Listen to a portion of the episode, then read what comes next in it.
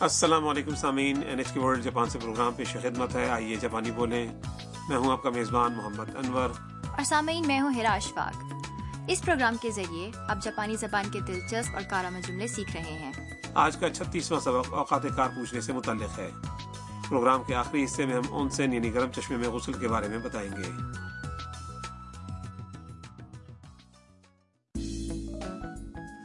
تام اور آیا کا ہکونے میں ایک گرم چشمے والے سرائی پہنچی ہیں ایک ملازمہ کمرے تک ان کی رہنمائی کرتی ہے تو آئیے سبق نمبر چھتیس کا مکالمہ سنتے ہیں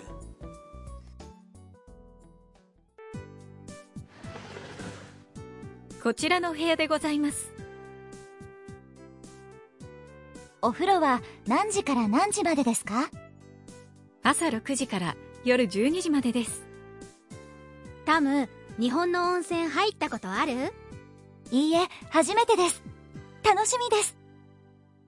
اب ہم اس مکالمے کی وضاحت کرتے ہیں سرائی کی ملازمہ آیا کا اور تام سے کہتی ہے こちらのお部屋でございます یہ آپ کا کمرہ ہے تام پوچھتی ہے お風呂は何時から何時までですか حمام کس وقت سے کس وقت تک استعمال کیا جا سکتا ہے ملازمہ جواب دیتی ہے 朝6時から夜12時までです صبح چھ بجے سے رات بارہ بجے تک آیا کا تام سے دریافت کرتی ہے タム、日本の温泉入ったことある تام پہلے کبھی جاپان کے گرم چشمے میں غسل کیا ہے تام جواب دیتی ہے いいえ、初めてです。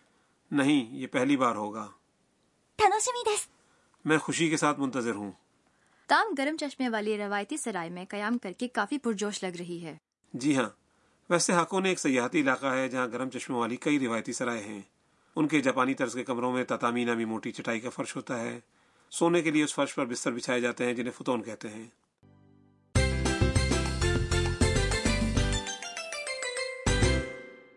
آج کے سبق کا کلیدی جملہ ہے ہمام کس وقت سے کس وقت تک استعمال کیا جا سکتا ہے؟ اسے استعمال کرتے ہوئے آپ کسی چیز کے آغاز اور اختتام کا وقت پوچھ سکتے ہیں۔ اب ہم آج کے کلیدی جملے کی تشریح کرتے ہیں۔ اوفرو غسل خانے کو کہتے ہیں۔ یہاں اس سے مراد گرم چشمے کا عوامی حمام ہے۔ اسے ابتدائی او ہٹا کر صرف فرو بھی کہا جا سکتا ہے، لیکن اوفرو کہنا زیادہ شائستہ انداز ہے۔ نان جی کے معنی ہے کتنے بجے؟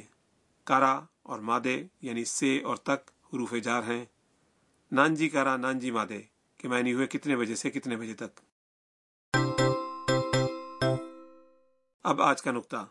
جس کام یا جگہ کے اوقات کار پوچھنے ہوں، اس کے ساتھ حرف جار و لگائیں تاکہ سوال کا موضوع واضح ہو جائے۔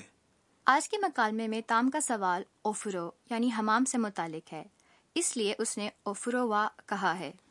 اور اس کے بعد نانجی کارا نانجی مادے دس کا پوچھا ہے یعنی کتنے بجے سے کتنے بجے تک۔ اگر صرف آغاز کا وقت پوچھنا ہو تو نانجی کارا دس کا یعنی کتنے بجے سے ہے جبکہ صرف اختتام کے وقت کے لیے نانجی مادے دس کا یعنی کتنے بجے تک ہے کا استعمال کیا جائے گا۔ اور اب وقت ہوا ہے مشق کا۔ تو سامعین سنیے اور دہرائیے۔ نانجی نانجی مارے کا۔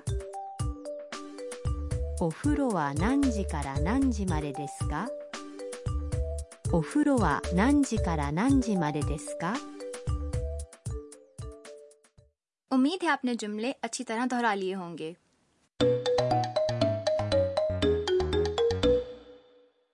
اور اب ایک مختصر مکالمہ سنیے جس میں ایک سیاح ہوٹل کے استقبالیہ کاؤنٹر پر ناشتے کے اوقات پوچھ رہا ہے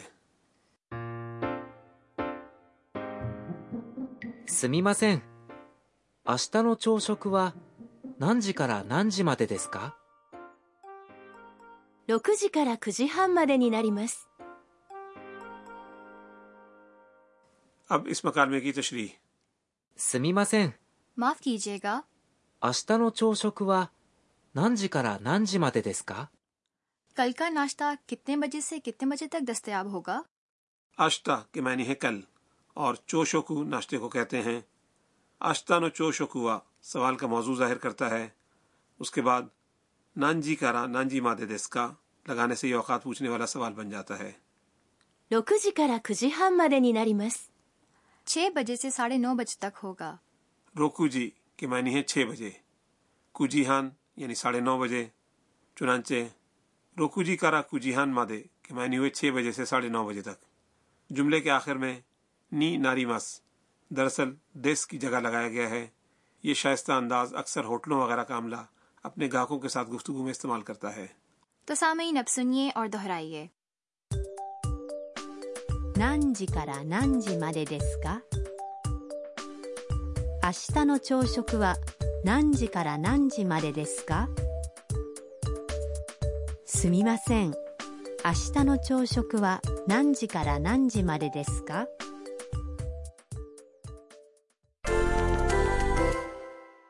اب ایک اور صورتحال میں وقت پوچھنے کی مشق کرتے ہیں فرض کریں آپ کو معلوم ہوا ہے کہ رات کو آتش بازی کا مظاہرہ ہونے والا ہے آپ ہوٹل کے عملے سے یہ کس طرح پوچھیں گے آتش بازی کا مظاہرہ کتنے بجے شروع ہوگا آتش بازی کے مظاہرے کو جاپانی میں کہتے ہیں 花火大会花火大会 تو سامعین کوشش کریں 花火大会は何時からですか花火大会は何時からですか اب ایک اور صورتحال آپ کسی دکان کے بند ہونے کا وقت جاننا چاہتے ہیں آپ یہ کس طرح پوچھیں گے یہ دکان کتنے بجے بند ہوگی یہ دکان اسے جاپانی میں کہتے ہیں この店この店 تو کوشش کریں この店は何時までですかこの店は何時までですか جی سامعین امید ہے آپ نے درست جملہ بنا لیا ہوگا اور اب اضافی معلومات کا کارنر آج کا لفظ مکالمے میں تام نے اس وقت استعمال کیا تھا جب اسے گرم چشمے میں غسل کا تجربہ ہونے یا نہ ہونے کے بارے میں دریافت کیا گیا تھا۔ اسے اسی طرح یاد کر لیں۔ حاجی میں تیدس کہ معنی ہے پہلی بار ہے۔ مکالمے میں چونکہ سوال کا جواب دیا جا رہا ہے اس لیے صرف حاجی میں تیدس کہنے سے بات واضح ہے۔ لیکن اگر آپ کسی کو بتانا چاہیں کہ فلاں چیز پہلی بار ہے تو اس چیز کے بعد واہ لگا کر اسے موضوع بنائیں اور پھر کہیں حاجی میں تیدس اب اسے مختلف افراد کی آواز میں سنیے۔ 初めてです初めてです初めてです اب سنیے اور دہرائیے 初めてです اب آج کا مکالمہ ایک بار پھر سنیے اس حصے پر خصوصی دھیان دیں جس میں تام حمام استعمال کیے جا سکنے کے اوقات پوچھتی ہے こちらの部屋でございます お風呂は何時から何時までですか朝6時から夜12時までですタム日本の温泉入ったことあるいいえ初めてです楽しみです春さんの知恵袋 اب ہاروسان کی زمبیل کا کارنر آج کا موضوع ہے گرم چشمے میں غسل جاپان میں سفر کے دوران اکثر غیر ملکی سیاح قدرتی گرم چشموں یا عام گرم پانی کے عوامی حماموں میں غسل کا تجربہ کرتے ہیں جہاں مختلف اجنبی افراد گرم پانی کے ایک ہی حوض میں غسل سے لطف اندوز ہوتے ہیں۔ جاپان کے گرم چشمے اور عوامی حمام عام طور پر مردوں اور خواتین کے لیے الگ الگ ہوتے ہیں۔ اور ہر حصے کے داخلی دروازے پر لٹکے ہوئے پردے پر اوتوکو یعنی مرد یا انا یعنی عورت کانجی حرف میں لکھا ہوتا ہے۔ ان حروف کو علامات کے طور پر یاد کر لینا بہتر ہوگا۔ جاپان کے عوامی حماموں کے بارے میں یہ جاننا بھی ضروری ہے کہ گرم پانی کے حوض میں داخل ہونے سے قبل کپڑے لاکر روم میں اتار کر رکھ دیے جاتے ہیں۔ لیکن کئی افراد کے لیے جاپان کی اس روایت پر عمل کرنا آسان نہیں۔ کیا تیراکی کے مختصر لباس کی بھی اجازت نہیں ہوتی؟ عام طور پر نہیں۔ اس کے علاوہ بھی عوامی حمام کے گرم پانی کے حوض میں داخل ہونے کے آداب ہیں۔ مثلا گرم پانی کے حوض میں داخل ہونے سے قبل اپنے جسم پر پانی ڈال لیں اور تولیہ اور سر کے بال پانی سے باہر رکھیں۔ چونکہ یہ حمام کئی لوگ استعمال کرتے ہیں اس لیے ان ضوابط کے ذریعے انہیں زیادہ سے زیادہ صاف رکھنے کی کوشش کی جاتی ہے۔ جاپان میں قدرتی گرم چشموں یا دیگر عوامی حماموں میں پرسکون غسل سے لطف اندوز ہونے کے لیے مقامی آداب کی پاسداری بھی اہم ہے۔